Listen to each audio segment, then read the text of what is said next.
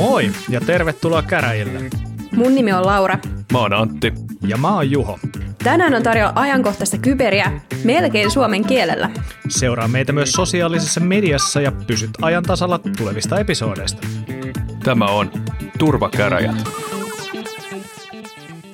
Hyvää huomenta kaikille turvakäräjien kuuntelijoille ja kaikille, jotka ovat Helsingissä olleet viime viikolla, niin tota, osalla on varmaan vieläkin krapula, ei se mitään. Semmoista se on olla keski-ikäinen. Mutta kyllä se siitä helpottaa toivottavasti ainakin seuraavaan Helsinkiin mennessä.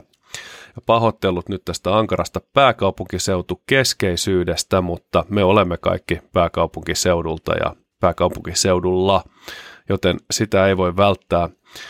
En tiedä, miten muissa kaupungeissa on päästy tähän meetuppien ja tapaamisten ja erilaisten tapahtumien makuun, mutta voin kertoa, että ainakin viime torstaina oli todella mukava päästä ihan livenä paikan päälle puhumaan ihmisten kanssa ja vaikka olinkin autolla liikkeellä, niin kyllä siinä silti semmoinen pieni, pieni juhlatunnelma välittyi minullekin. Vai mitä Laura ja Juho tekin olitte molemmat paikalla? Mm, Turussa on ollut kuulemma, Hel- äh, ei Helsinki, kun Turkusek oli jo tota, kans tämmöinen IRL-tapahtuma, mutta joo, oli kyllä siis tämä Helsinki oli kyllä erittäin, erittäin jepa. Joo, kyllä. Itsehän tuli sinne hyvin myöhään, näin vasta Antin esityksen ensimmäisenä, mutta tota, enkä sitten hirveän pitkä ollutkaan, että tota siinä yhden aikaa olin jo taksissa menossa kotiin, joten tota, sellainen lyhyt stintti siinä muutaman oluen verran ja katselin käsieni jälkeä mutta tota, se täytyy sanoa, että, että, että hieman noloa tietysti tulla itse paikalle myöhässä, kun on niin kuin tapahtuman pääjärjestäjä, mutta ehkä, ehkä tota, valmistelut oli tehty sillä tavalla hyvin, että, että sitten minun järjestäjäkollegat onnistuivat työstä hyvin. Mä luulen, että se oli heidän ansiota pelkästään ja, ja tota, ilman heitä ei olisi tällaista ollut, joten iso käsi Keijolle, Nooralle, Oskulle ja Marianalle, jotka olivat siellä pyörittämässä sitten tapahtumaa.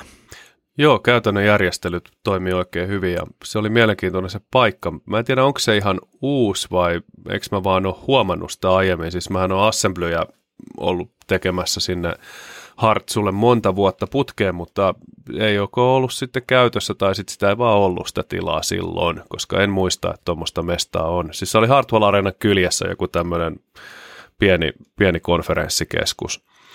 Et se oli ihan, ja kiva yllätys oli se, että sitten kun mä ajoin sieltä ulos, niin pysäköinti oli maksuton. Mä oletin, että se olisi maksanut jotain, mutta tota, kun ilmeisesti kun siellä ei ole tapahtumaa, niin sitten se ei myöskään maksanut mitään, niin puomi vaan aukesi. Joo, kyllä, just näin. Ja, ja tota, en tiedä, me tykättiin kyllä tapahtumapaikasta, että ja myös tapahtumapaikan hinnasta, eli, eli se ei ollut myöskään hinnalla pilattu ymmärrettiin, että on ollut vähän hiljaa tässä, tässä korona-aikana, että tota, ihan mielellään ottivat tapahtumia ja itse asiassa keskusteltiinkin jo, että josko tultaisiin uudestaankin sinne, mutta tietysti riippuu hyvin pitkälle siitä, että kuka meitä tai tätä tapahtumaa sitten tukee siinä kyseisenä kuukautena, millä tavalla he haluavat sitä tukea. Että. Ja itse siitä puheen ollen, niin ammuinkin tuossa juuri pari päivää sitten niin mailia meidän tukea jäsenille, että josko heillä olisi kiinnostusta nyt seuraavien kuukausien sisällä tällaista tapahtumaa tukea, ja jos ei, niin sitten yritän tuosta joulukuulle ja alkuvuodelle sitten saada jo päivämäärät lyötyä lukkoon, että saataisiin lisää Helsek-tapahtumia nyt, kun niitä kerran voi järjestää, ja, ja tota, en tiedä. Mutta joo, joka tapauksessa kiitos kaikille, ketkä paikalle tuli, eli teille molemmille erityisesti näin. Ja Antille itse asiassa tällainen spesiaali kiitos vielä, kun vaivauduit puhumaan tapahtumassa. Joo, kyllähän se pitää aina tulla, kun pyydetään. Ja pahoittelu kuulijoille, jotka eivät olleet paikalla. Niin tota... Ja myös niille, jotka oli. No myös heille, mutta he, heiltä mä taisin pyytää jo paikan päällä anteeksi, mutta se, sitä lähinnä, että tämä toki ei tule YouTubeen tai muualle. Enää kaksi ensimmäistä. En ole varma tuleeko nekään, mutta mulla ei tule, koska tämä oli vähän tämmöinen, sanotaan testraani tämmöiselle. Mä ajattelin tarjoa tätä ehkä kehittää eteenpäin tota, ja esittää sitä sitten ehkä jossain muuallakin. Katsotaan, mitä tapahtuu, mutta tota, oli, oli vähän semmoinen, sanotaan niin kuin sparrailu, ja en, en halua sitä nyt vielä tuonne YouTubeen tossa muodossaan. Mutta kiitos tilaisuudesta päästä puhumaan ja olisi nyt aika, aika hienoa päästä 200 ihmisen eteen vähän testailemaan ajatuksiaan, että siinä mielessä kiitos, kiitos luottamuksesta, vaikka oli niin. tiedossa, että ei, ei nyt ole välttämättä mitään kovaa asiaa tulossa. Niin, no olihan se viihteellinen puhe, että ihan siinä mielessä hyvä, hyvä ja tota, Lauran kanssa siellä eturivissä hihiteltiin, kun, kun tota, jotain meidän juttuja varastit törkeä. Mutta tota, ei se mitään, mm. ei se mitään. Näin ne, näin ne parhaat jutut tulee. niin, ja mä sanoin Antille sen puheenvuoron jälkeen, että tämä meidän turvakerät on tämmöinen ajatushautomo, missä sitten otetaan parhaat ideat päältä. niin. Joo, tässä Just pääsee sparrailemaan idiksiä. Sieltä, joo, ei mulla ilman tätä podcastia niin olisi tuommoista puheenvuoroakaan ollut. Ja siis semmoinen ihan lyhyt teaseri. Siis puhuin koneoppimisesta ja boteista ja niihin liittyvistä tulevaisuuden uhkakuvista ja hyvin paljon myös niiden ympäriltä. Niin eikä siis mun mielestä tämä on siis nimenomaan vaan hyvä juttu, että me voidaan tässä niin kuin yhdessä vähän pohtia fiiliksi, että mitä, mitä mieltä me ollaan asioista ja sitten saadaan totta kai niin kuin feedbackia kuuntelijoiltakin, että, että se on mm. hyvä vaan, että pystyy kehittämään sitä niin kuin omaa ajatusta ja, ja niin kuin ulostuloa puolin ja toisin. Kyllä. Joo, ja mainittakoon vielä se, että aika harvaa varmasti tässä korona-aikana päässyt sparrailemaan ajatuksiaan 200 tai pikkasen vajaan 200 hengen eteen, että tota, mm. onneksi olkoon Antti, että, että en muista, että olisi nyt hirveän moni puhuja päässyt tuollaiseen, niin kuin nyt puolentoista vuoden aikana. Joo, se, se oli hyvä. Mä oon toki kaiken näköisiä webinaareja vetänyt ja muita no, täällä. se ei ole se on, sama. No ei ole jo, se, se ei ole sama juttu. Että kyllä se aina se yleisö edessä seisominen on. Sanotaan, että sitä, sitä on vähän, vähän tavallaan kaivannut, vähän ei, koska se on aina vähän kauhistuttavaa, mutta sitten se on kuitenkin tavallaan kivaa, kun se lähtee rullaamaan ja se niin kuin, jos pääsee semmoiseen hyvään flow-tilaan, että saa niin kuin, omat ajatuksensa järkevästi ulos jossain järkevässä muodossa, niin sitten sit tulee semmoinen hyvä fiilis, että ehkä mä, ehkä mä saan selitettyä tämän asian, mitä mä haluan selittää. Ja en tiedä, se, se, on, se on ihan kiva silloin, kun se onnistuu. Mutta ehkä se siitä, ellei ole jotain vielä lisättävää. Toiset puhujathan tässä oli – oli tota Jari Avanainen Tietoevryltä ja Markus Lintula Trafikomilta, jotka molemmat piti myös mielenkiintoiset puheenvuorot. Jari puhui vähän äh, uhkatiedon vastaanottamisesta ja käsittelystä ja Markus puhui tämmöisestä tapauksesta, joka niin sanotusti vähän eskaloitui. Mun mielestä oli aika hyvät, hyvät niin kuin, siis nämä kolme puhetta, että ei, ei hirveän samanlaisista aiheista, mutta kaikissa oli myös tällainen viihteellinen aspekti. Joo, Kyllä. Ja se on aika niin kuin, tärkeää myös, että ne, vaikka ne puheet onkin asiaa, niin siinä olisi hyvä olla aina joku pieni kulma, joka sitten koukuttaa kuuntelijaa. Joo, ja se on niin kuin puheen ja luennon ero, että luento on sitä varten, että kuulijat oppii uusia asioita, ja sitten talkki on sitä varten, että sä kerrot jostain mielenkiintoisesta, joka toivottavasti saattaa jättää jotain, jotain uuttakin, mutta ja mä tiedän, meillä on, tuntuu joskus Infosekissa, että, että jengillä on vähän liian korkea kynnys ehkä sitten tulla puhumaan, että ne ajattelee, että jos ei mulla ole mitään uutta opetettavaa yleisölle, niin mä en voi tulla puhumaan. Ja sehän on mun mielestä ehkä vähän väärä asenne, että niin kuin oikeastaan mielipiteetkin on mielenkiintoisia ja ihan kokemukset ja tämmöistä, että ei, ei kaikkien tarvi olla silleen, että sä esittelet jotain groundbreaking teknologiaa tai jotain softaa, minkä sä oot koodannut tai jotain ihan uutta ratkaisua tai ne, ne ei ole niin työhaastatteluita, eikä ne ole mitään koeesiintymisiä. Et ne, et ihan rohkeasti vaan kaiken näköisiin tilaisuuksiin papereita sisään, vaikka tuntuisikin, että tämä on sinulle itsestään selvää, se ei välttämättä ole sitä yleisölle. Mutta ne voi olla myös niitä. Voi totta kai, mutta ei niinku tarvi rajoittua siihen, että jos, jos haluaa esimerkiksi tulla kertomaan, että ekat kolme vuotta sokissa, mitä olen oppinut Infosekista. Voisi olla oikeasti mielenkiintoinen kuulla. Ja to, mä luulen, että toi olisi ihan todella mielenkiintoinen niin kuin monelle, monelle mm. että tota, m- mm. mitä ja näin. Joo, mä muistan mä ainakin itse joskus silloin niin kuin, äh, joskus aikaisemmin kärsin nimenomaan siitä, että mä en viitti mennä mihinkään puhumaan, kun eihän mulla ole mitään sanottavaa asio- asioihin. Ja mm. tota, kyllähän se on vaan niin, että kun puhuu omista kokemuksistaan ja, ja tota, no ensinnäkin kaikkia ei voi miellyttää. Siellä on aina joku siellä yleisössä, joka on sitä mieltä, että plähtä oli tylsää, en mä oppinut mitään. Ja se on vaan niin kuin, näin se vaan on. Eikä, eikä niin kuin kannata ehkä mennäkään sen niin kuin pien, pienimmän nimittäjän mukaan, tai se, että jos siellä on joku pieni, pieni niin kuin määrä ihmisiä, jotka ei, joita ei kiinnosta tai jotka ei tykkää, niin sitten vaan antaa niiden olla, ja siellä on kuitenkin sitten suuri osa ihmisistä, joille se on uutta tai ainakin jollain tavalla uutta, niin kyllä mä rohkaisisin kaikkea myös menee, menee ja puhuu ja, ja niin kuin katsoo, mitä siitä tulee. Mm. Just näin, joo. Ei, ei, pidä, ei pidä välittää niistä valittajista, koska joka asiasta joku valittaa. Mutta hei Laura, mitäs muuten, kuin sun viikko on mennyt? Oli kiva nähdä muuten sua livenä. Oli kiva nähdä suakin livenä ja Juhoa hmm. myös. niin, no mä en hirveästi Juhoa ehtinyt kyllä näkemään, mutta tota, vilaukselta. Joo, mutta noin muuten niin viikko meni sille ihan suht rauhallisissa merkeissä. Mulla oli kans tota, silloin, niin viime, viime jaksossa taisinkin sanoa, että meillä on, oli niin viime viikon tiistaina se Fn tältä vuodelta nyt viimeinen tämmöinen webcasti, niin se, se oli ja meni. Ja sitten mä itse asiassa kävin erässä lukiossa puhumassa kanssa tota mun, mun urastani tuossa viime viikolla. Ja se oli kyllä, mä kävin wow, siellä ihan fyysisesti.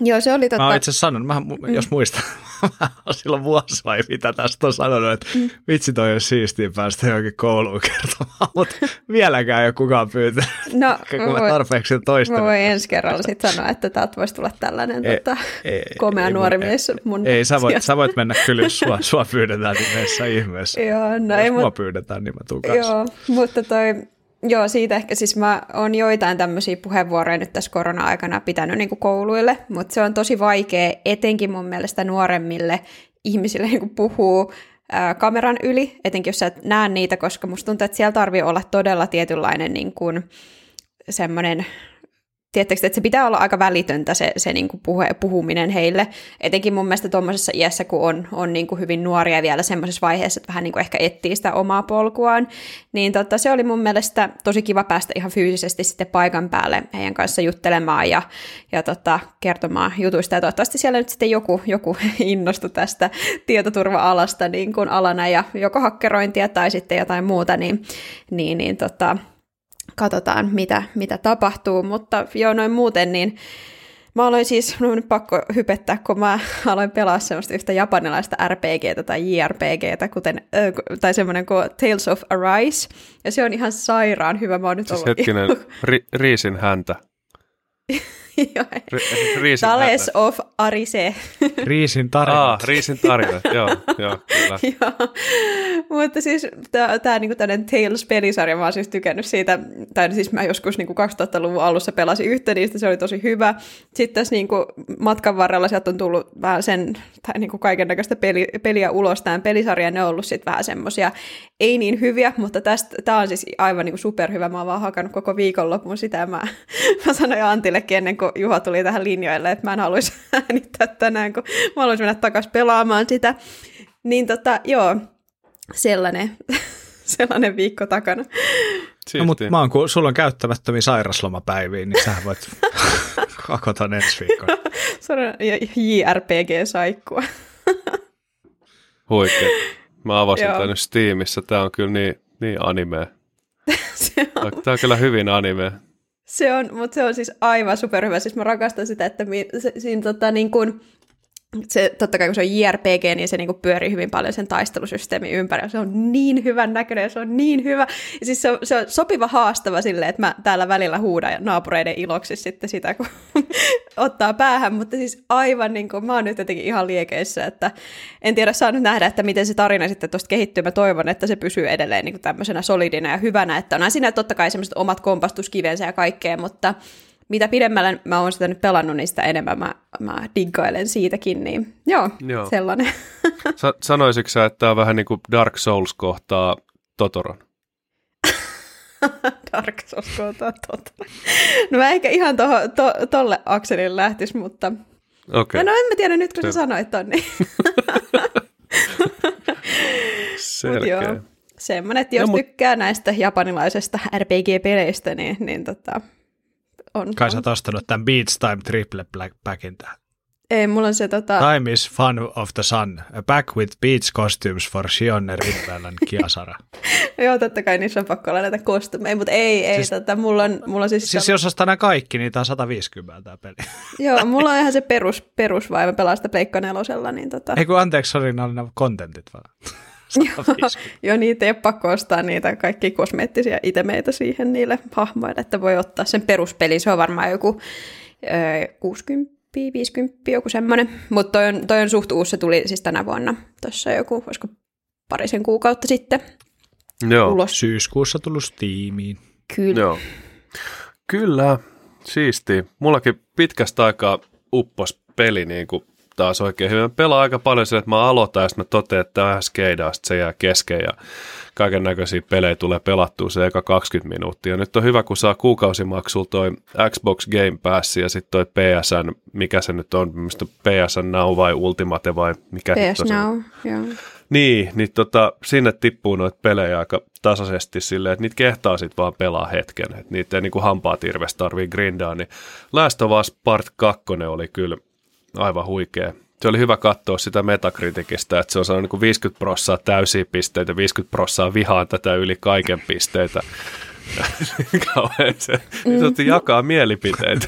Se oli, ja siis mäkään en aluksi, tai niinku sitä, niinku, sitä alkupeliä mä en hirveästi dyka, niinku digannut siitä, mutta sitten kun sen, mä en itse siis pelannut, mä katsoin sen sitten jälkikäteen, sen koko pelin, niin tota, kyllä mä sitten loppujen lopuksi kyllä ihan siis dikkasin siitä. katsoit pelin? Kyllä, YouTubesta. Tiedätkö, mm, on tämmöisiä pelin. pelivideoita. Joo, jos ei jaksa itse pelaa jotain, niin voi katsoa pelejä. Mm. Tervetuloa vuoteen 2021. niin. Katsoin pelivideo. Niin, no siis se on, jos sä haluat... Ai se selitti Jos sä haluat Eikö saada se sen tarinan. No, com- ei, kun se no sen... comment, että se vaan pelaa sitä. Joo. Siis tällaista, kun nuoriso nyky niin katsoo. Että tossa Joo. ei ole mitään järkeä. Siis mit, niin ei mitä mitään. sä oot näin shokissa tästä asiasta? Aivan järkyttynyt. Joo. Eikö tää ole nyt sitä e-sportsia? Counter-Strike tulille. Piste.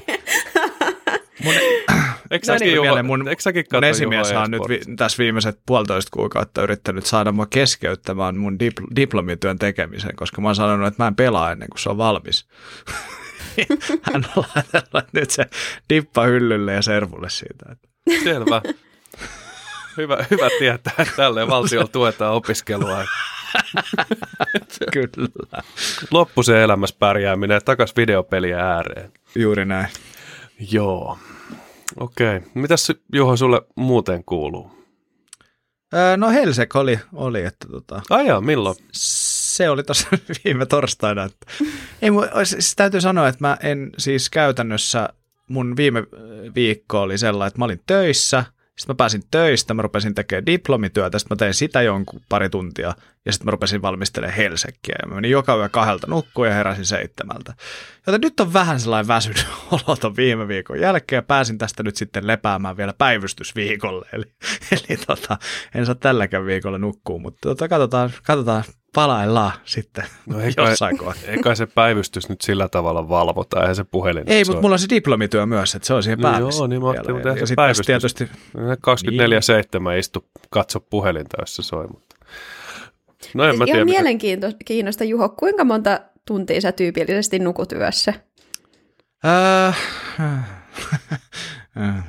no, tai minuuttia. Vähän riippuu.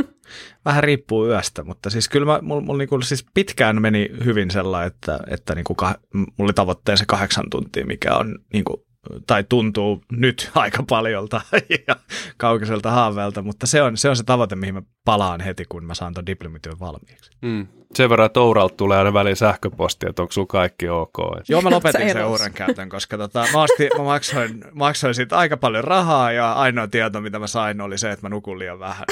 Mm. Minkä mä tiesin jo ennen. Kyllä. Mm.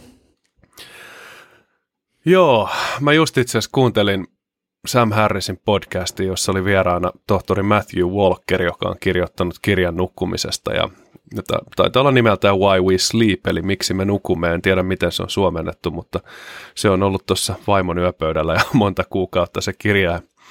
Pitäisi lukea se itsekin, mutta se oli mielenkiintoinen, jos kiinnostaa asiat nukkumisesta, niin Sam Harrisin podcastista löytyy. On ollut myös itse asiassa Joe Roganin podcastissa ja varmaan aika monessa muussakin, mutta Sam ja Matthew kävi neljän, yli neljän tunnin keskustelun siinä, jonka mä kuuntelin tuossa pätkissä ja oli tosi, tosi mielenkiintoista asiaa. Onko tämä sama, sama, mikä on joskus jossain tietyissä piireissä pyörinyt, että uni on vain huumetta ja olemme kaikki koukussa siihen? Ei missään nimessä. Siis tää, ei, ei, ei. Tämä, tämä on siis ihan oikea unitutkija. Tämä ei Aa, mä ajattelin, kun hän oli Joe Roganin vieraana ollut. Niin. Joo, ei. ei kyllä. Woke AF. Joo, ei. Ei, ei ollut. Ei ollut. Kirjaimellisesti Woke AF. Joo, ei. ei, se, se ei ollut siellä sillä tavalla hereillä, että se oli sillä... Ei, se oli ihan, puhuttiin unen fysiologiasta ja kuinka paljon sitä tarvitaan ja tämmöistä kaikkea ja siinä oli hyviä strategioita sitten. Mulla on, mä oon aina ollut tosi hyvä nukkumaan itse, mistä niin mäkin. puoliso on, mäkin on ollut. kateellinen. Sitten sit, sit tuli lapsia. niin. niin. Niin, no Kyllä. nukkuuko ne teidän kanssa samassa sängyssä? Kyllä. No se, se hankaloittaa tietenkin. Mm. Mutta joo, pitäisikö mennä ihan uutisiin? Mulla ei ole oikeastaan juurikaan mitään erityistä kerrottavaa. Mä kerroinkin tuossa kiitos Helsekistä ja yritän nyt tässä käydä jumppaamassa ja tehdä töitä. Ei mitään muuta jännää. Ei ole animea, ei ole mitään järjestämistä. Eli tota, ihan sikatylsää elämää. Mutta ei se mitään. Tylsää on luksusta. Haluatko Laura avata uutispankin ja tyhjentää sen tähän pöydälle? Katsotaan mitä löytyy. No katsotaan, mitä täältä nyt löytyy. Itse asiassa, no joo, mä katsoin tämmöisen yhden videoreportaasin. BBC teki tällaisen äh, videon, missä tota, heidän journalisti lähti Venäjälle etsimään kyberrikollisia, ja ei ihan mitä vaan kyberrikollisia, vaan Maxin Jakubetsia ja Igor Turashevia, jotka ovat tunnetusti sitten, tai no ainakin väitettä, väitetään liittyvän tähän Evil Corpiin ja parin muuhunkin organisaatioon tai tämmöiseen niin kuin, ää, rikollisryhmään. Ja tuossa oli Mielestäni se oli kaiken kaikkiaan erittäin niin kuin, mielenkiintoista. Se oli ihan hauskasti kuvattu ja siinä oli just se, että niin kuin kävi hyvin ilmi se esimerkiksi, että nythän niin kuin maailmalla ylipäätänsä esimerkiksi niin kuin Ukrainassa ja Romaniassa ja Puolassa ja muualla on otettu kiinni tämmöisiä erilaisia kyberrikollisuuteen liitettyjä jengejä tai, tai tota, henkilöitä ja pistetty heitä sitten vastuuseen teoistaan, mutta yllättäen tämmöistä samanlaista ää, ei tapahdu sitten ainakaan hirveän isossa mittakaavassa, tai niin kuin, en ainakaan keksi, että olisi tapahtunut niin kuin itse Venäjällä, että et Venäjällä sitten se ehkä niin kuin se, se tota, videollakin oli tällainen ää, jour, niin kuin toinen journalisti, siis venäläinen journalisti, joka, joka kommentoi sitä, että Venäjällä tämä ehkä on niin kuin enemmän sitten tapana esimerkiksi niin kuin FSBn, eli tämän niin kuin, ää, Venäjän ää, tämän tiedustelu, ää, mikä, mikä, minkä se kääntyy? Federal, no joo, Oh, kai se taitaa, itse asiassa hyvä kysymys. Siellä on FSB. Venäjän turvallisuuspalvelu FSB. Joo, Joo. ja GRU no niin. taitaa olla tiedustelupalvelu. Juu, Joo, juuri näin. Näitähän tässä avasin muutama jakso sitten. Laura, kiitos kun kuuntelit. Joo, Joo. Joo kuuntelin, Joo. mutta unohdin jo. Mutta tosiaan äh, FSB tai GRUhun, että että että ovat sitten linkittyneet heihin enemmän ja, ja niin kuin monesti nämä niin kuin rikollis ää, tai nämä niin kuin kyberrikolliset tai jotka operoivat tämmöisessä kyberrikollisuusskenessä, niin sitten saattavat, tai että FSB tai GRU sitten lähestyy heitä ihan työtarjouksilla ynnä muuta. Ja tosiaan tässä oli puhetta tässä videolla ja sitten luin myös nopeasti tämmöisen artikkelin, mikä liittyy vähän tähän samaan aiheeseen. Tämä oli niin kuin, tässä niin kuin sama, samasta aiheesta kirjoitettu, niin, niin tota, en tiedä, oletteko te nähnyt Juho ja Antti esimerkiksi, kun tämä Maxin Jakubets, niin tällähän oli tuossa joku aika sitten tällaiset aika, aika hulppeat häät, jotka maksoi semmoisen puoli miltsiä. Siitä löytyy tämmöinen video, missä he menee tämmöisellä niin kuin golf-resortilla naimisiin ja, ja tota, siellä sitten juhlivat hulppeasti. Plus sitten, että nämä, nämä tota, eri, eri rikolliset sitten tuolla Venäjällä, niin mä oon ainakin nähnyt tämmöisiä videoja YouTubessa, missä ne ajaa jollain Lamborghineilla ja tekee semmoisia niin ja hyvällä niin kuin, tota, tuotantoarvolla tehtyjä videoita siinä, kun ne, ne niin kuin flexaa tämmöisellä fyysisellä omaisuudellaan, mikä sitten mahdollisesti on, on peräisin jostain tämmöisistä rikollis, rikollisilla keinoilla anastetusta rahasta. Esimerkiksi tämä Evil Corp, niin ne on ollut erinäköisesti tämmöisen kiristyshaittaohjelmien ynnä muiden takana myös. Ja tuossa niin reportaasissa just näytettiin sitä, että, ää, tai että siinä oli niin kuin toi BBC-journalisti veikkaisin, että oli brittiläinen, ja sitten oli niin kuin BBC Venäjän niin kuin tämmöinen journalisti tekevät tämän yhdessä, niin niin tota just katsoivat esimerkiksi tämän Jakubetsin niin tietoja, että, että se ei ole missään, tai silloin aikaisemmin ollut, se on ollut töissä tyylisen äidin jossain yrityksessä, mutta tällä hetkellä se ei ole missään töissä, ja silti niin kuin tätä rahaa tuntuu löytyvän kuitenkin erinäköisiin asioihin. Ja no tota, Jakubetsia tai Turashevia nämä ei sitten löytänyt tässä tämän niin reportaasi aikana, ne kävi jututtaa esimerkiksi tämän Jakubetsin isää, Ää, ja sitten, sitten tota, kävi just niin kuin katsomassa esimerkiksi sitä hääpaikkaa, missä tämä Jakubets oli mennyt naimisiin. Ja sitten tämän lisäksi ne kävi sitten juttelemassa tämmöisen ää, Positive Security tota, nimisen lafkan kanssa, joka on nyt yksi näitä laf- lafkoja, jotka on Yhdysvaltojen toimesta sitten pistetty tämmöisille sanktiolistoille, ää, joka on siis tällainen tietoturva, tietoturvatalo Venäjällä, joka tota, järjestää myös sitten tällaisia, ää, tällaista yhtä niin kuin isoa tapahtumaa tai isoimpia tapahtumia, tietoturvatapahtumia tuolla Venäjällä.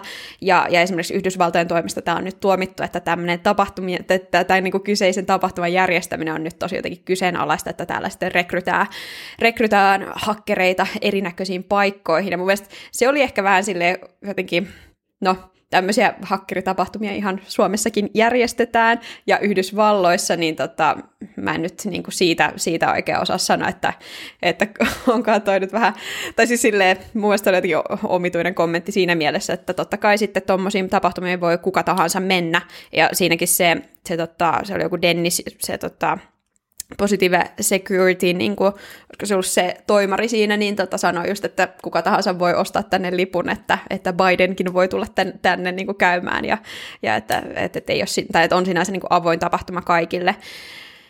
Mutta joo, kyllä toi oli, suosittelen kyllä tsekkaamaan ainakin. Onko Dennis to... Rafkin?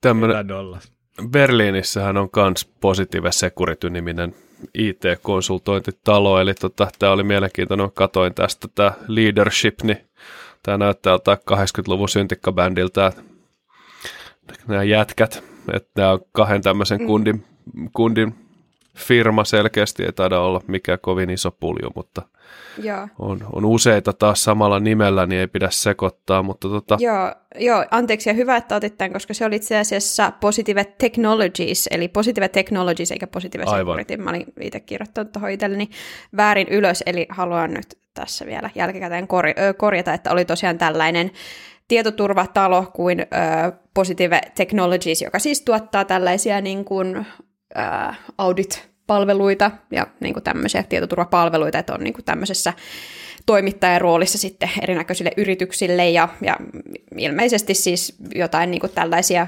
Venäjän hallinnon asiakkaita on, on myös sitten, sitten heillä. Mutta tosiaan nämä, nämä niin kuin sanktiot alkaa olla kyllä aika, aika semmoista niin kuin jokapäiväistä toimintaa sitten tuonne Venäjän suuntaan, että, että tota, nythän myös äh, Euroopan unioni asetti tällaisia kybersanktioita sitten tuonne Venäjään tuossa jokunen aika sitten, että joo, kyllähän se on, se on hmm. totta, paljon sanktioita, mutta en tiedä millä tavalla ne sitten oikein puree. Niin, kyllähän se koko maailma näkee, että missä niitä rosvoja otetaan kiinni ja missä niitä ei oteta kiinni ja mistä maasta niitä paljon tulee ja mistä niitä ei tule, että tämä on tietenkin mielenkiintoista. Siitä voi jotain johtopäätöksiä vetää tai sitten olla vetämättä. Joo. No, näin. hyvä, hyvä lopputiivistys Antti. Ja tota, tyhjensin, tosi... tyhjensin tämän nyt sillä tavalla, että, että voidaan vielä mekin kaikki matkustaa sinne turvallisin mielin putoamatta ikkunoista, niin tota, ei mitään hätää. Niin siis mähän en ole kommentoinut tätä vielä mitenkään, että nyt muistakaa kuuntelijat. Toverit ja ystävät. Joo. tuossa itse asiassa toi BBC-artikkeli on mielestäni hyvä, kun siinä oli just tota, kommentti, tai se, se, niin kuin journal, se oli silleen niin kuin, tälle investigative journalism, se oli kirjoitettu vähän silleen tarinamaisesti, niin siinä oli just alussa, että se, se journalisti kirjoitti, että, että, että jotkut olisivat sitä varoitellut siitä, että kun se menee sinne Venäjälle jahtaa näitä tyyppejä, niin, niin näillä, näillä tota, hakkereilla on sitten tämmöisiä niin kuin, ä, aseistettuja henkivartioita, ja, ja että se löytää itsensä kohta jostain, niin kuin, jostain katuojasta tyyliin makaamassa, ja sitten toiset oli sanonut, että, että nämä on vaan jotain nörttejä, että ei mitään niin kuin vaaraa, mutta, mutta onhan toi, toi oli ihan mun jännä, että kande tsekka, se oli joku, ei ollut hirveän pitkä, joku 13 minuuttia about toi, toi koko videopätkä. Joo. Tot, tota, joo. Ja sitten sellainen toinen juttu, öö, mikä mun mielestä oli ihan mielenkiintoinen, tai, tai itse asiassa tuli kuuntelija toiveena, kiitos, kiitos tästä, niin, niin käsitellään nyt tämä, eli tällainen kybervakuutukset ja miten ne yllättäen eivät aina ole hirveän kannattavia näille vakuutuksien antajille. Ja nämä kybervakuutuksethan on semmoinen, No, tota, no voidaan kohta siitä tota, kuule mieluusti Antti ja Juho teidänkin mielipiteet asiaan, mutta sellainen ää, asia, mikä on mun mielestä ollut niin kuin, tosi paljon yleistymään päin tässä lähiaikoina, etenkin ottaen huomioon se, että tämmöisiä kiristyshaittaohjelmia ynnä muita alkaa tapahtumaan enemmän ja enemmän. Ja nämä kybervakuutuksethan sitten, no riippuuhan mistä sen ottaa, mutta tyypillisesti kattaa sitten kuluja, mitkä aiheutuu jostain niin kuin tällaisista hyökkäyksistä, kun, kun tota, esimerkiksi palautetaan sitä ympäristöä, haetaan sinne sitä niin kuin jengiä, jotka tulee, tai niin kuin maksetaan sille jengille, joka tulee sitä selvittämään sitä, sitä hyökkäystä sitten, ja sitten myös niin kuin joissain tilanteissa ää, pystyy myös ää, hankkimaan tällaista niin kuin, äh, vahingon korvausta nimenomaan näille ihan, ihan lunnas vaatimuksille.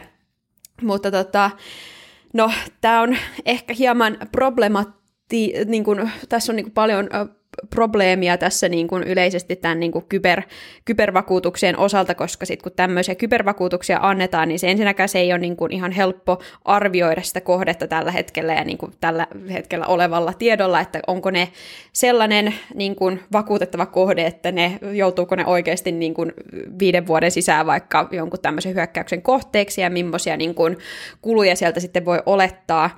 Ja tota, tässä oli esimerkiksi puhetta siitä, että miten, miten niin kuin nämä tällaiset eri vakuutusten antajat, niin ne on nyt muuttamassa rajusti just niiden näitä niin kuin, ää, riskinottokykyä niin kuin arvioita ää, ja sitten muutenkin näitä niin kuin rajoja, että kuinka paljon, kuinka paljon ne tulee sitten maksamaan ja mitä kaikkea tämmöinen vakuutus sitten tulisi kattamaan ja myös se vakuutuksen hintoja.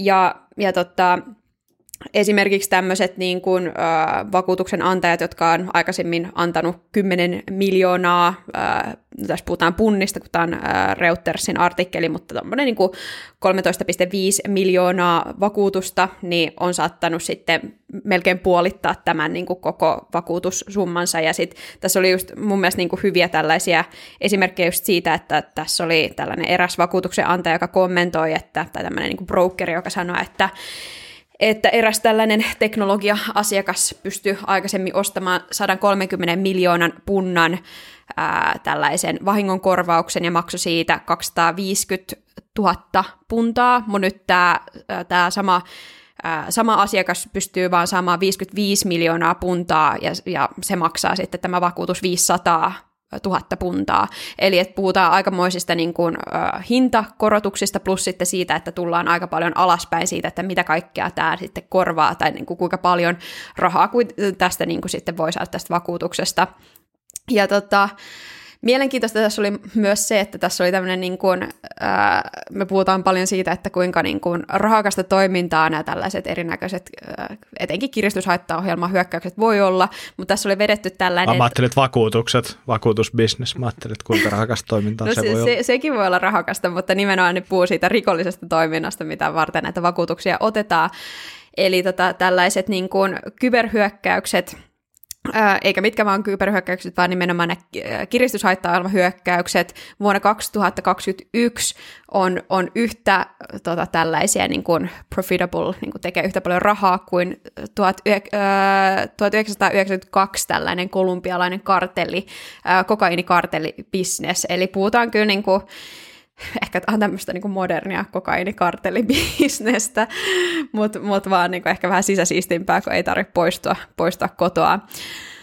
Mutta tässä niin tällainen, ää, mitä tämä Reuters kirjoitti tästä, mutta mä kiinnostaisi kyllä kuulla Antti ja Juha, että mitä mieltä te olette näistä tämmöisistä vakuutuksista, mitä voi ottaa kyberrikollisuutta varten?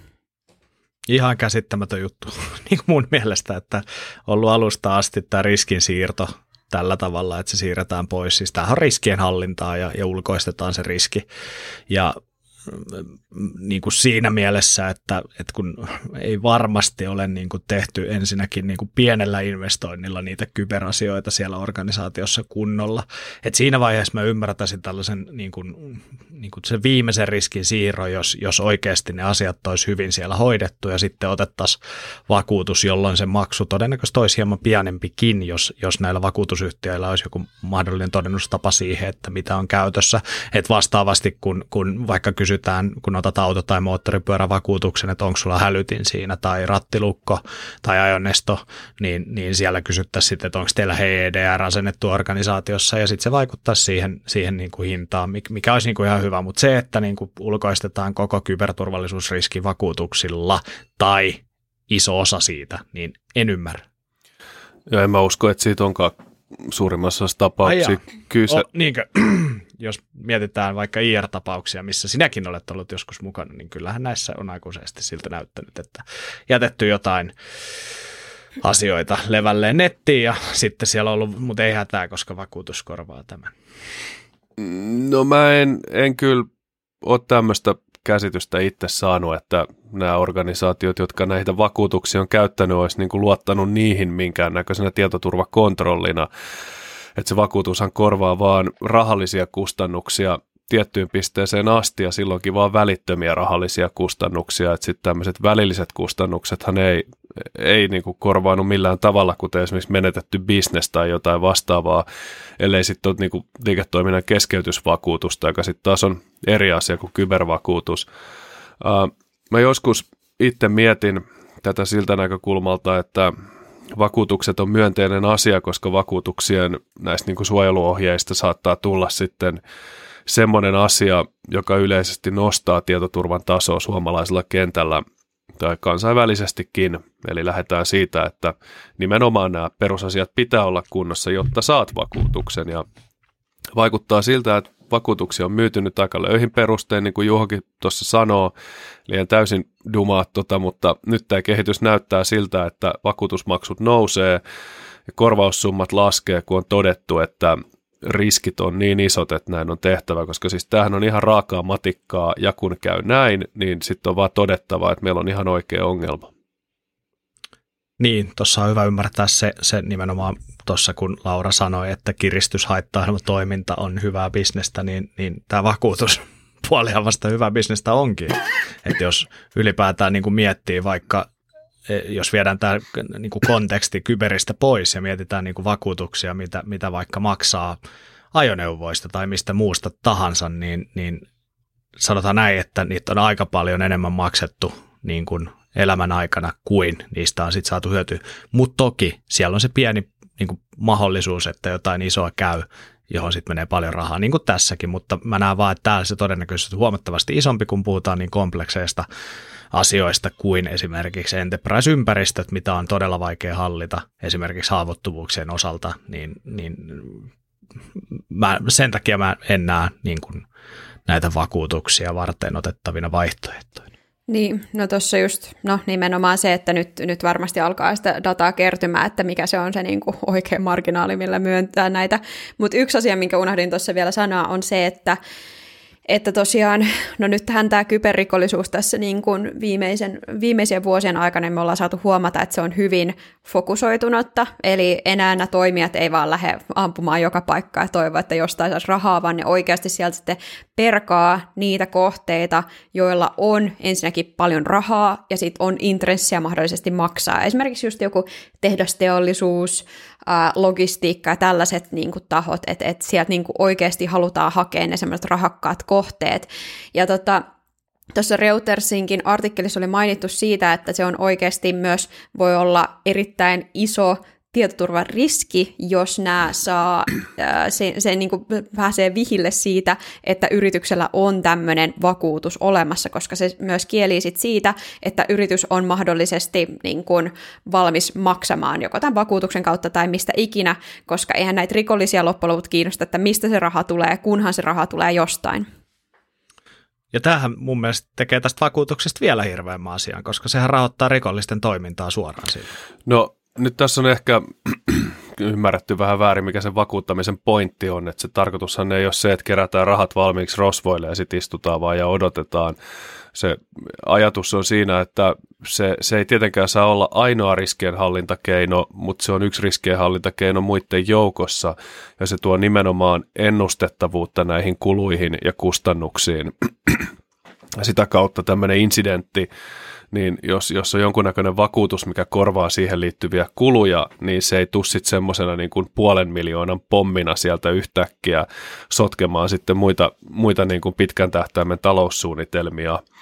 Ja kyllä mä näen, että näille on paikkansa, ja mun mielestä se on ihan järkevää, että näitä on, mutta mä en pidä siitä ajatuksesta, että meillä on vakuutuksia, jotka maksaa näitä lunnaita. Että se on mun mielestä pitäisi rajata ulos näiden vakuutusten kattavuudesta, että lunnaita ei lähdetä maksamaan, mutta kaikki muut selvitystyöt, kulut, IR-kustannukset, kaikki tämmöiset, mitä siihen kuuluu, niin jos ne on vakuutuksen piirissä, ja kattavasti sillä tavalla, niin silloin voi olla, että sitä IRääkin tulee tehtyä sit kunnolla, kun ei tarvitse sit laskea pennejä siinä asiassa. Joo, mä näkisin taas, että isoilla yrityksillä pitäisi olla tällainen kyvykkyys joko valmiina sisäisesti tai ostettu, eikä sitä tarvitse sitten siinä kohtaa tuntihinnalla ostaa, kun, kun se kakka asuu tuulettimeen. Et mä näen kyllä sen ihan samalla tavalla, että tämä voi olla niin kuin sanotaan PK-sektorille ihan hyvä tapa niin kuin kattaa niitä IR-kustannuksia, mutta en mä kyllä näe. Mä näen, että niin kuin Enterprisessa pitää olla jonkunnäköinen IR-kyvykkyys sisäisesti, jos puhutaan vaikka pörssiyhtiöistä. Mm, niin, niin, no se... Mielestä, niin, Mä, niin, toi on vähän hankala. Se riippuu myös niin, että missä bisneksessä on. Että jos sä oikeasti pyörität jotain esimerkiksi infrastruktuurillisesti kriittistä laitosta tai rahaa, jotain liikennettä, saat joku pankki, niin sitten joo, ehdottomasti. Mutta jos on joku en mä tiedä, toi, toi on, menee taas niin, että silleen musta tuntuu, että me ollaan vähän just siinä niin kuin tietoturvakuplassa, että me, me niin kuin toki niin kuin nähdään se niin kuin merkitys ja se, mutta loppujen lopulta tuommoisissa tilanteissahan se voi tulla niin kuin hyvin nopeastikin se, että sit pitää vaan ostaa, ostaa jostain ulkopuolelta. Ja näissä niin kuin vakuutuksissa käsittääkseni saattaa joskus myös olla se, että, että siellä on omalla tavallaan se vakuutuksen kautta tulee sitten joku tietty firma esimerkiksi niin kuin hoitamaan nämä sulle. Että, että siellä on vähän niin kuin taattu myös sitä semmoista, että kuka tulee millaisella aikavälillä tekemään mitäkin asioita. mm-hmm. Mutta tämäkin varmaan riippuu, ja siis näin olen ymmärtänyt, mutta Niitä on varma monenlaisia lähestymisiä. Niitä on noita, missä vakuutusyhtiö ohjaa keikan tai ainakin suosittelee jotakin tiettyä firmaa, jonka kanssa on olemassa sopimus. Ja sitten on tietenkin, me menee sitten semmoisen suorakorvausmeiningillä varmaan monet, ja sitten toisaalta sitten on myös niitä, missä, missä sitten vakuutusyhtiö vaan maksaa sitten laskun. Ja mun mielestä pikkasen vielä opponoin ystäväni Juhaa tässä, eli mä näkisin, että myös ulkopuolelta ostettu IR-kyvykkyys on sen firman omaa IR-kyvykkyyttä. Suurimmassa firmoista ei ole mitään järkeä pitää omia tämmöisiä niin kuin DFIR-kavereita duunissa, mutta jos ne on esimerkiksi kahden tunnin SLAlla valmiina käytettävissä ja niillä on valmiit accessit ja ne tuntee vähän teidän ympäristöä, niin sehän on todella hyvä. Ja varsinkin jos vakuutus kattaa niiden käyttöön liittyvät kulut, niin siinä tapauksessa niin kynnys käyttää IR-palveluita laskee ja se on mun mielestä myönteinen asia. Siis siitä mä oon ihan samaa mieltä, että sen ei missään nimessä tarvitse olla oma sisäinen niin kuin eli, eli yrityksen palkkalistoilla oleva kyvykkyys, mm. mutta sen takia halusin tehdä tämän eron siihen konsultoinnin ulkoistetun IRn ja sisäisen välille, että jos sanon, että pitää olla sisäinen IR-kyvykkyys, niin se ei tarkoita sitä, että kaikkien pitää rekrytoida DFIR-asiantuntijoita sinne töihin, mm. koska Niillä tulee tylsää. se käy, niin, ei niin, niillä ole mitään tekemistä. Siinä on, kaksi, se on, siinä on kaksi asiaa, eli, eli ensinnäkään ei löydy niitä osaajia tarpeeksi, ja sitten se, että mitä ne tekee sen ajan, kun ei ole niitä incidenttejä. Niin Aivan. Se on mm-hmm. niin kuin, ja tämähän on yle yleisesti niin kuin, ää, ainakin itsellä ollut monesti niin kuin näissä ää, taloissa, jotka haluaa sisäisiä tekijöitä hommiin, niin se ongelma, että no mitäs mä teen sen loppuajan, kun teillä ei ole incidenttejä ja vastaus on ollut, että tai en ole ikinä saanut mitään järkevää. Kehität niin. prosesseja. Aivan. Niin, siinä pitää, pitää kyllä olla siis oikeasti tarpeeksi iso toimija, joka tekee jotain just niin kuin todella kriittistä, eikä vaan semmoinen, että no me, me tota, no en tiedä, mutta siis tiedättekö te, että... antivirustuotetta vaikka. mm, niitä konsultoidaan jossain IAMssä. Niin. ei, mutta siis oikeasti, että siinä on mitään järkeä, koska jos ei sulla ole mitään niin kuin, isoja ympäristöjä, missä tehdä jotain threat huntingia tai niin kuin, että et on jatkuvasti se niin kuin, vaara, että täällä oikeasti on joku sisällä, niin onhan se sitten helpompi vaan ulkoista ja tehdä sitten joku fiksu soppari siihen. Mutta mm. joo, tässä nyt mun mielestä niin kuin hyvä keskustella tosiaan tästä näistä vakuutuksista ja ja tota, ehkä mä en viitti Jep, koko, on paskoja. koko aikaa viedä tästäkään podcastissa puhumassa JRPG-peleistä ja, ja tota, kybervakuutuksista ja, ja tota, rikollisista, niin ehkä jos haluaa... Onko kybervakuutusmyyjä? Sellainen nyt, nyt, nyt tota, jakson juontajana, niin mä overridaan keskustelun jatkot ja tota, määrään Juhon kertomaan omat Kiitos Laura. Todella hyviä, hyviä aiheita silloin, kun tulee mielipiteitä, vaikka osa niistä olikin vääriä. Niin, Mut, kyllä. Mulla on kaksi laulua. Tuleeko Wonderwall taas? Ei tuu. Se tulee ainoastaan karaokessa, mutta tota, Oletteko kuullut tämän Eminemin biisin, missä lauletaan Guess who's back, back again. Kyllä. Emotet is back, tell a friend. Eikö tämä näin mene? Ja tota, mm. tosiaan Emotet, rakas ystävämme, on tehnyt paluun. Me taidettiin tuossa alkuvuodesta käsitellä asiaa, ää, nimittäin silloin Europol poisti Emotetin haittaohjelman, tämän Emotet haittaohjelman komento- ja hallintapalvelimet. Ja nyt tosiaan lähes 10 kuukautta sen poistamisen jälkeen, niin tämä Emotet on tehnyt paluun. Ja tähän on aikaisemmin todettu maailman vaarallisimmaksi haittaohjelmaksi, ja se toimi sillä tavalla, että käyttäjille lähti ympäri maailmaa tällaisia massiivisia roskapostiaaltoja, joiden tarkoituksena oli sitten tartuttaa sitä haittaohjelmaa, ja tätähän kutsutaan malspämmiksi. Ja viimeisen kolmen tai neljän vuoden aikana tätä emotettia, tai tämä emotet on toiminut tällaisena malware as a service ää, infrastruktuurina erilaisille verkkorikollisryhmille, kuten näille lunnastrojalaisille, joista ollaan ehkä muutaman kerran puhuttu tässä meidän podcastissa myös, ja niistä aina toivotaan, että puhuttaisiin lisää. Ja nyt viime viikonloppuna, eli siis ei nyt viikonloppuna, vaan viikko sitten viikonloppuna, niin tällainen tietoturvatutkija Luka Ebak kertoi havainneensa, että Trickbot-niminen haittaohjelma, josta siitäkin ollaan paljon puhuttu, niin on auttanut sitten tätä Emotetin takana olevaa ää, rikollisjärjestöä pääsemään takaisin jalolleen asentamalla sen Emotet-haittaohjelman niihin järjestelmiin, jotka olivat aiemmin saaneet tartunnan tästä Trickbotista. Ja Emotethan on aikaisemminkin tehnyt yhteistyötä tämän Trickbotin kanssa, ja tämä saastumisketju on ollut samanlainen. Ja tällöin tutkijat ovat kutsuneet tätä tapaa tällaiseksi partilainiksi, eli bileviivaksi suomennettuna. Ja tämä uusi Emotet-löytö tehtiin ironisesti kolme vuotta, tasan kolme vuotta sen jälkeen, kun tota Cryptolaimus-niminen ryhmä oli perustettu, ja tämä Cryptolaimus-ryhmä oli sellainen, jolla oli todella merkittävä osuus ää, tässä Emotetin komentopalvelin infran alasajossa. Haluaisin vaan korjata, että se on itse asiassa puolueviiva. Partilain. Niin, kyllä. Jatka vaan. Kyllä. Ei mitään. Keskustellaanko hetki? Se on myös puolueen linja. kyllä. Ei, ei jäädä tähän. Mennään eteenpäin. Ja, kyllä, mutta tota, joka tapauksessa tämä kryptolaimus sanoi, että tällä hetkellä tämä, tai on sanonut, että tällä hetkellä tämä emotet ei leviä tällaisena sähköposti romuna, vaan luottaa tuohon trickbottiin, joka sitten levittää emotettia. Ja se, että onnistuuko tämän emotetin paluu nyt siinä mittakaavassa, mitä se silloin aikaisemmin oli, niin jää nähtäväksi. Ää, sanotaan näin, että sen emotetin on hyvin vaikea saavuttaa sellaista aiempaa koko luokkaa, vaikka se onkin edelleen hyvin kyvykäs uhka jota ei missään nimessä pidä jättää huomioimatta. Ja mua ainakin henkilökohtaisesti jännittää, että kun nyt on esimerkiksi viime aikoina ollut tätä Quackbottia ja Screwwaffle, eli orava vohvelia, jolla esimerkiksi kiristyshaittaohjelma hyökkäät ovat levinneet, tai sitten ollut tätä Bazaar haittaohjelmaa, mistä ollaan puhuttu myös meidän podcasteissa, niin tuleeko emotet nyt korvaamaan nämä edellä mainitut haittaohjelmat lähikuukausina ja palaamaan niin sanotusti lunnastrojalaismarkkinoille. Mitä luulette, Larppa ja Anadude? Mm, paljon mahdollista. Eihän sitä hyvää bisnes pidä lopettaa sen takia, että niin. poliisi kieltää. Niinpä. Hakee vaan ne, joilla Kyllä. ne, ne tota, vakuutukset kunnossa. Niin. niin. Aivan. Kyllä, just näin. Mutta tota, se ehkä siitä Emotet-laulusta ja, ja tota, mennään seuraavaksi hieman tutumpaan lauluun, nimittäin Baby Shark.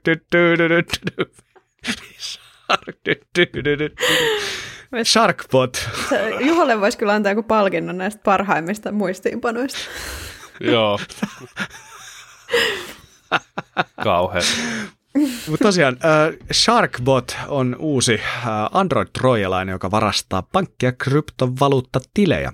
Eli äh, nythän on ollut aikaisemmin Suomessa näitä Flubot-tartuntoja ja sitten on ollut Fake of Fake Spy-tartuntoja, joilla on ollut hyvin samantyylinen tyyli, mutta nyt on uusi maailmalla leviävä pikkuhai sitten, joka, joka saastuttaa viattomia Android-puhelimia. Tai Android-puhelin ei ole ikinä viaton, mutta joka tapauksessa. Ja tosiaan tässä kyberturvallisuustutkijat ovat paljastaneet tällaisen uuden Android-trojalaisen, eh, joka siis hyödyntää mobiililaitteiden näitä saavutettavuusominaisuuksia anastaakseen sitten pankki- ja kryptovaluuttapalveluista tilejä. Ja tätä Sharkbottia on sitten havaittu tähän mennessä Italiassa, Iso-Britanniassa ja Yhdysvalloissa. Ja jos mietitään, miten Flubot esimerkiksi rantautui Suomeen, niin näinhän se meni, että ensin maailmalla siitä uutisoitiin ja tattadadaa, kohta se olikin Suomessa täydessä vauhdissa ja levisi sitten puhelimesta toiseen tällaisten tekstiviestien, postin nimissä yleensä lähetettyjen tekstiviestien avulla. Ja tämä Sharkbot on suunniteltu iskemään yhteensä 27 eri kohteeseen, ja nämä, nämä 27 eri kohdetta on, on 22 tällaista kansainvälistä pankkia ja viisi krypto, eri kryptovaluuttasovellusta. Ja mun mielestä on mielenkiintoinen, että tässä niin kuin yleensäkin kalasteluiden ja tällaisten tu, tunnusvarastamisten fokus, fokuksessa on siirrytty näistä, näistä niin kuin legiteistä finanssialan laitoksista niin tällaisiin kryptovaluuttasovelluksiin, varmasti johtuen siitä, että, että sitä rahaa on sitten helpompi pestä puhtaaksi. Ja, ja tätä Sharkbottia on havaittu ainakin lokakuun lopusta lähtien ja uskotaan, että kyseessä on vain uuden aallonharjan tai uuden aallon huippu, ää, anteeksi, alku, eli, eli tota, huippu on vielä edespäin ja me tullaan paljon näkemään Sharkbotin levitystä sitten ympäri maailman.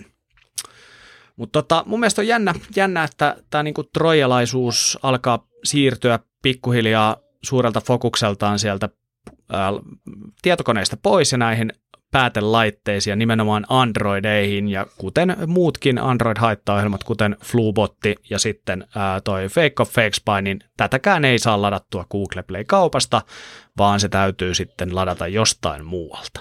Se on aina toi Accessibility Services tai se features, mikä mahdollistaa sen just sen näytön niin kuin overlayaamisen, että sä voit niin kuin siitä, siitä kaappaa noita tietoja. Joo, mä tuossa itse asiassa just juuri torstaina sanoin, tai siteerasin tämmöistä ING-pankin yhtä tietoturva-asiantuntijaa vuosien takaa, joka sanoi, että tämä nimenomaan näiden appisten monimuotoisuus tekee vaikeaksi tämmöisen, tämmöisen tota softan tekemisen, millä pystyt, pystyttäisiin niin kuin hyökkimään yhtä aikaa näiden kaikkien kimppuun, mutta jos sä hyökkäätkin just nimenomaan esimerkiksi ton uh, toi siis ton leikepöydän clipboardin kimppuun tälle, että sä vaihtelet sieltä sitten krypto-osoitteita ja muita ja pystyt lukemaan ja kirjoittamaan noita ruudun, ruudun tietoja, niin siellä vaan regeksi sitten laulamaan ja tunnistetaan pankkitilinumeroita sun muita, niin ilmeisesti mm. se maailma on siltä osin muuttunut. Ja tota, tämä on niinku mielenkiintoista, että kuinka paljon jengi sitten sideloadaa tätä kamaa näihin Android-laitteisiinsa, että jos niinku, että miten tämmöinen voi merkittävästi edes levitä, jos ei sitä saa mistään Play Storeista. Mä en tiedä, mä en ole, mm. mä en ole puhunut yhdellekään Android-omistajalle pitkään aikaa enää tarkoituksella. Niin. No siis mä itse asiassa tuossa just, kun meillä oli tämmöinen mobiilimalvareen liittyvä web- webcasti kanssa tuolla f niin vähän kaivettiin noita niin kuin telemetriatietoja, että kyllä näitä oikeasti on näitä haittaohjelmia, niitä ladataan just semmoisia, ja sitten kun ne esiintyy tosi useasti, että ne on joku, joku niin kuin toinen sovellus, äh, esimerkiksi joku niin kuin Google Chrome tai, tai jotain tämmöistä, mutta sitten se oikeasti joltain tosi, tai siis että ei ole oikeasti se, mitä väittää olevansa, että kyllähän niitä leviää, ja mä toivoisin kovasti, että Androidissa, mielestäni Antti säkin olet puhunut tästä aikaisemmin, että kun iOS on just hyvä, että kun sä tarvit jotain oikeutta, niin silloin se pyytää sitä. Mä toivoisin, että Androidista tulisi myös jossain niin kuin, tulevissa versioissa sellainen, että nämä ei olisi vaan semmoinen kertaluontoinen, että sä kliksuttelet kaikki oikeudet läpi, vaan se tulisi sit siinä kohtaa, kun se tu- tulee tai tarvii tätä oikeutta, niin siitä tulisi semmoinen niin kuin, tota, ilmoitus siihen näytölle, että hei, nyt tarvii tämmöistä oikeutta, koska siinä kohtaa jengi voisi niin kuin, uudestaan niin kuin miettiä sitä, että mihinkään tämä nyt tarvii tätä. Sitten siinä voisi tälläkin hetkellä näissä uusissa Android-versioissa tämä accessibility, accessibility services tai tämä niin kuin sen pistää päälle, niin kyllä se varoittaa sitten, että tämä on muuten, hei by the way, niin kuin tosi vaarallinen oikeus, mutta että se olisi vielä jotenkin niin kuin selkeämmin esit- esitetty siinä. Joo, siis tässähän on just se, että kun, kun Androidissa ei ole rajattu sitä, että mistä sä saat asentaa niitä sovelluksia ja, ja näin, että et mä en tiedä miten se on oletuksena, en ole itsekään Androidia nähnyt tai nähnyt ketään, ketä sellaista käyttäisi vuosikausiin, niin tota, en tiedä miten, miten se oletuksena, mutta voisin kuvitella, että se on oletuksena sitten niin, että niitä sovelluksia saa ladata muualta, koska mm, en usko, että niin kuin ihmiset, ketkä näihin haksahtavat, ovat erikseen käyneet sallimassa sen, että hei, saanpa ladata tuolta äh, verilegit äh, apps.rusta niin kuin sovelluksia ja asentaa niitä mun puhelimeen, vaan, vaan kyllä he on niin kuin oletuksena se on, se on niin, että se on näin. Ja sitten sieltä kun tulee se postin nimissä tekstiviesti, että käypä lataamassa tämä ja sieltä asentuu sitten vaikka DHL tai just niin kuin Laura sanoi, Chromen näköinen sovellus, joka onkin sitten vaikka tämä Flubotti, niin, niin tota, minkäs teet? Sitä mä kanssa pohdin, että pystyykö asentaa ihan suoraan vaan niin kuin sanotaan, niin kuin surffaat sillä puhelimen selaimella jonnekin ap, apkheaven.comiin ja sieltä sitten vaan verilegit. Niin, tai meet vaikka, meet vaikka äh, sellaiselle sivulle kuin verilegit.app.dfr.fi kautta äh, legit.apk. Niin. niin. Se kuule promptaa sulle siitä, että haluatko asentaa. No niin. Jep, näin se on. Ja sitten mä mietin, että onko siinä myös semmoinen niin kuin käyttötapamuutos, koska tämä nyt on aivan niin kuin tämmöistä, yritän miettiä jotain, että miten joku voisi käyttää kännykkäänsä, mutta kun mä tiedän niitä ihmisiä, tiiäks, että ne ottaa kännykän sen sijaan, että ne lataa vaikka sovelluksen, niin kuin Facebook-sovelluksen, niin me, ne menee kännykän selaimella sinne Facebookiin, tai ne menee kännykän selaimella hs.fiihin. Että voihan olla, että jos joillakin tämä on vähän semmoinen, että, että ne ei, ne ei niin kuin vielä oikein hiffa, että mikä tämä on, tai joku Play Store täällä tai, tai tällainen, ja sitten ne menee suoraan puhelimen selaimella, hakee jotain sovellusta, ja sitten sieltä tulee se joku APK-pure, ja sitten sieltä vetää sen niin kuin ensimmäisen kromen, minkä löytää. Tämähän olisi Steven visio alun perin, että hän halusi, että nämä appeja ei olisikaan, että kaikki toimisi nettiselaimen yli, että jos sä Hesari-appin sijaan, niin menisit sinne hs.fi ja se vaan toimisi. Mutta tota, summataan ja vedetään yhteen heitä Androidit roskikseen ja jos joudut väkisin semmoista käyttämään, niin älä sideloadaa mitään, skeidaa mistään ja kannattaa vielä copypaste tilanteessa muutenkin katsoa sit oikein silmät sirrillä, että data on samaa, mistä kopioi. Niin, eihän tämä, tämä ei vaan näytä sitä sulle. Ai niin, sulla on se overlay. Overlay, no, niin, että siinä, niin. että se on.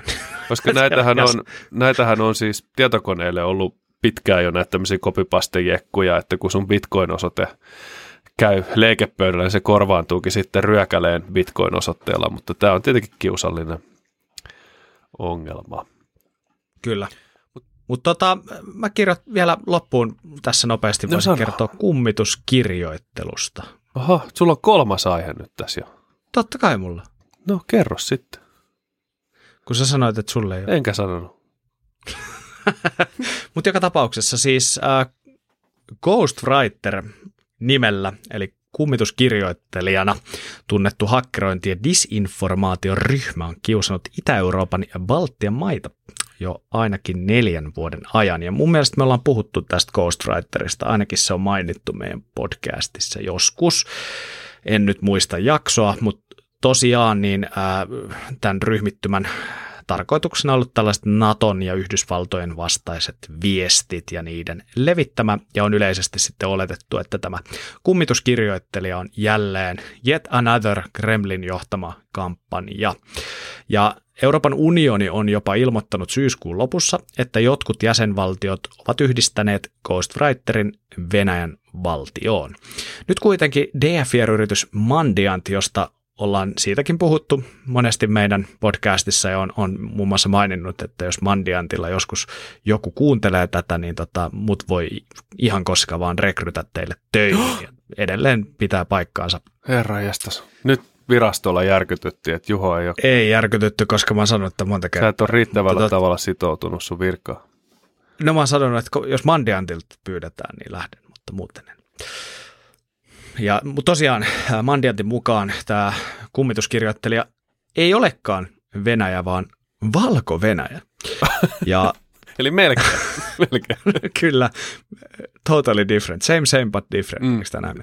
Mutta tosiaan Mandiant tutustui tämän äh, kummituskirjoittelijan ensimmäisen kerran äh, heinäkuussa 2020, eli aika tuore niin kuin tällainen tutkimus heidän toimestaan, ja ryhmät tunnettiin silloin ennen kaikkea tällaisten valeuutisartikkelien luomisesta ja levittämisestä sekä sitten joidenkin oikeiden uutissivustojen hakkeroinnista ja sinne sitten tällaisen harhaanjohtavan sisällön lisäämisestä. Ja huhtikuuhun 2021 mennessä Mandiant katsoi Ghostwriterin harjoittaneen tällaista laajempaa toimintaa, mukaan lukien operaatiot, joilla sitten vaarannettiin hallituksen virkamiesten sosiaalisen median tilejä, jotta sitten pystyttiin levittämään tällaista valeinformaatiota. Ja tämä ryhmittymä, tämä kummituskirjoittelijat ry, on, on sitten pitkään keskittynyt heikentämään Naton roolia tuolla Itä-Euroopassa, eli, eli käytännössä Puola, Ukraina, Liettua, Latvia ja Saksa on ollut sitten heidän kohdemaitaan. Ja Mandiant on sitten sanonut, että vaikka he, he niin kuin toteavat, että jäljet johtavat tuonne Lukashenkoon, niin he eivät ole kuitenkaan sitten kertoneet, että miksi. Ja he eivät aio kertoakaan, mutta to- ovat todenneet, että tekniset indikaattorit yhdistää tämän kummituskirjoittelijat ryhmittymän sitten valko hallitukseen ja Minskissä toimiviin henkilöihin. Ja lisävihjeet sitten heidän löydöksissään ma- paljastivat mahdollisesti yhteyden valko armeijaan jopa. Ja käytännössä nämä yhteydet on havaittu suoraan ja sitten vahvistettu myös ulkopuolisista lähteistä, mikä, mikä on aika mielenkiintoista, että sitten kuitenkin perus tällainen tiedustelutieto, että kerrotaan, että me tiedetään tällaista, mutta ei kerrota mitään faktoja sitten siihen pohjalle, joka, joka voisi varmistaa sen löydöksen. Ja Mandiantin mukaan tämä niin kuin aikaisemmin mun mainitsema EUn yhdist, tekemä yhteenveto tämän kummituskirjoittelijat ryhmittymän ja Venäjän välillä ei välttämättä ole ristiriidassa tämän löydöksen kanssa, mikä ei varmasti meille tullut ehkä yllätyksenä. Tuossakin Antti nauroi, että Valko-Venäjä todella eri kuin Venäjä, mutta tota, joka tapauksessa... Niin, on se eri maa. Kyllä, se on ihan totta, ihan. totta. mutta Mandiant on todennut tähän loppuun, että Valko-Venäjällä Venäjällä on pitkä poliittinen liitto, joten ei voi sanoa, että eikö Venäjä sitten kuitenkaan liittyisi tähän mitenkään. Joten lopputulemana Mandiant on löytänyt, että Ghostwriter-ryhmä liittyy valko mutta ei kiellä, etteikö se liittyisi Venäjään, johon se on aikaisemmin liitetty. Eli pitkä tarina tyhjästä. No niin. Selvä. No me voidaankin leikkaa se sitten pois tästä podcastista. Hyvä. Mutta siis joka tapauksessa ihan mielenkiintoista ää, tällaista attribuutiota ihan vakuuttavalta yritykseltä, yes. joka oli ennen itse asiassa FireEyeta osa, mutta tai FireEye osti Mandiantia ja sitten tiet erosivat tässä joku aika sitten. Okei. Okay. Selvä. Hei, kiitos Juho ja Laura. Mulla oli ihan lyhyesti nyt, koska me mennään täällä reippaasti jo yli tunnin. Te varmaan muistatte, kun me puhuttiin tästä Anomista, joka oli tämä FBIin ja muistaakseni se Australian yhteinen, kyllä Australian liittovaltion poliisin AFBn ja FBIin yhteinen projekti, missä ne päätti, että mitä jos me tehtäisiin se appi, millä rosvot kommunikoi, niin mitä siitä seuraisi. Ja sitähän seurasi sitä, että rosvot jäi kiinni Suomessakin jäi bandidoja kiinni huumejutusta ja päätekijä sai just 13 vuoden vankeustuomion. Eli oli kyseessä yli miljoonan euron kokaiinilasti, minkä jäljille päästiin. Tässäkin tapauksessa oli viestitty tämän Anom-appin kautta ja FBI oli sitten antanut tiedustelutietona Suomen poliisille tämmöisen tiedon. Joten Andre Antoni Jensko, 46-vuotias, tuomittiin 13 vuoden vankeuteen tästä asiasta. Joitakin ihmisiä jäi tuntemattomaksi esimerkiksi Asus-nimimerkkiä käyttänyt välittäjä, josta ei tiedetä mitään, mutta hänen käyttämänsä tietokoneen merkki saatetaan arvata. Kun hän on istunut ja miettinyt, että mitä nimeä käyttäisi, niin se lukee ehkä tuossa sitten koneen kyljessä. Mutta tota, toiseksi pisimmän tuomion sai Bandidosiin kuuluva Nidal Mohamed Amar, 27-vuotias, joka otti 7,5 vuotta. Ja tota, kolmanneksi pisin tuomio tuli Mihail Selivanoville, joka ajoi sitä rekkaa, mistä 11 kilon kokainierä löytyi Hangon satamassa. Eli semmoista 2019 tämä, tämä 2018 tämä projekti oli ja siihen nähden niin kohtuu pian on tullut täällä jo tuomioita. Eli ihan tosielämän seurauksia tästäkin asiasta. Ja tota, mä oikeastaan en lue sen enempää uutisia. Me saatiin tosi kiva, kiva palaute tuossa yhdeltä meidän kuuntelijalta siitä, että oli, oli pyrkinyt opiskelemaan kyberturvallisuutta Laureaan ja oli päässytkin sinne. Eli onnittelut sinulle, tunnistat varmasti itsesi tästä ja sanoi, että oli, oli ollut tosi tyytyväinen meidän podcastiin ja kuunnellut sitä paljon. Ja kysyn muutaman ihan vinkin, että millaisia tehtäviä alalla on. Ja siihen mä ajattelin sanoa, että me ollaan taidettu siihen jo aiemmin ehkä vastata että mistä on eniten pulaa tällä hetkellä, siihen mä en osaa edes vastata. Mutta tämä oli ihan hyvä, että onko alalla enempi ihan... Kaikkea varmaan on pulaa. Niin, kyllä mä luulen, että kaikesta on, on sillä tavalla, että sanotaan, että nyt on semmoinen tilanne, että, että töitä kyllä löytyy kyberturvallisuusalan vähemmänkin kokeneille ihmisille, jos vaan ottaa vastaan niitä niitä tota, tier 1 hommia ja aloittaa siitä, niin siinä ei montaa vuotta mene, kun siellä firmassa sitten jo usein etenee, kun osoittaa oman kiinnostuksensa ja kehityskelpoisuutensa. Mutta yksi, mihin mä halusin vastata, kun tässä kysytään, että onko alalla enempi ihan vain työpaikkoja vai perustaako kaikki yrityksiä ja toimii konsultteina firmoissa tarpeen mukaan, niin meillähän on tässä nyt tässä podcastissa siinä mielessä vinoutunut porukka, että meillä on kahdesta konsulttitalosta ja valtion virastosta ihmiset, niin meidän vinkkelistä, niin kaikkihan on töissä nimenomaan kyberfirmoissa, ja kyber on sitä, mitä myydään yrityksille. Mutta kyllä siellä on firmoissa on, on ihan omia asiantuntijoita, että tehtävä on, on tietoturvallisuus ja kyberturvallisuus sen osana. Ja paljon myydään tietenkin myös konsultointia, mutta kyllä mä, mä en tiedä mikä teidän fiilis on, että onko suurin osa Suomen kyberosaajista töissä firmoissa, jotka ei tee kyberiä, vai onko ne töissä firmoissa, jotka tekee kyberiä ja sitten se myydään muihin firmoihin? Jaa, en, en osaa siihen sanoa, mutta olin, olin tähän niin kuin omien firmojen perustamiseen, niin sanotaan näin, että on ei mahdotonta, mutta voi olla aika vaikea saada sellaista solid client base, eli, eli tota, tota, tota, kiinteä asiakas pohjaa suoraan koulun penkiltä omalle konsultointiyritykselle, että, mm. että kyllä mun näkökulmasta suosittelisin, että ensin käytäisiin vähän opettelemassa niitä hommia koulun jälkeen jossain, jossain firmoissa ja sen jälkeen voitaisiin sitten miettiä sitä niin kuin oman firman perustamista ja siihen, että tekeekö niin kuin firmalle itselleen sitä tietoturvaa vai tekeekö sitten tällaisena niin kuin konsulttina niin, tai, tai valtiolla, niin, niin ei mulla oikeastaan ole siihen mielipidettä, että kaikissa on omat hyvät puolet ja kaikissa on omat huonot puolet mun näkökulmasta. Niin, mä oon samaa mieltä kyllä Juhon kanssa tuosta, että just, no mä ja Antti ollaan konsultteja, niin mehän ollaan siis Antti on Niksun ja itse olen f palkkalistoilla, ja sitten sitä kautta tehdään niin kuin, äh, muille asiakkaille, nimenomaan yrityksille sitten tietyn näköisten tietoturvaongelmien ratkaisemista, tai niin kuin Antti tekee sitten enemmän tota DFIR-puolta. Että et kyllä mäkin suosittelisin omalla tavalla, tai siis tiedän, tiedän jengiä, jotka tekee ihan täysin niin kuin konsulttina, as in freelance-konsulttina, niin että he niin kuin omaa toiminimeä tai mu- muulla tavalla niin kuin omaa yritystä pyörittävät, mutta kyllä nämä tyypit ainakin, ketä mä tunnen, jotka on tämmöisiä, niin on sellaisia, jotka on ollut jo työelämässä aikaisemmin ja ehkä nähnyt vähän sitä, että millaisia ne ongelmat on, mitä pitää ratkaista. Ja tota, etenkin tässä niin kuin konsulttipuolella. Niin, ja Juho nosti mun mielestä tuosta olennaisemman pointin, että mistä ne asiakkaat sitten tulee. Mm. Eli jos sulla ei ole valmista poolia asiakkaita, minkä kanssa pääset aloittamaan ja voit tarjota jotain, missä oot oikeasti niin hyvä, että sä voit sitä tarjota kilpailukykyisen hintaan, niin go for it. Yrittäjyys on hieno asia, mutta kyllä mä itse ainakin pystymetsästä lähtisin joko jonnekin virastoon, jos pääsee, se voi olla aika vaikeaa nykyään, tai sitten ihan yksityiseen firmaan kyselemään sitten.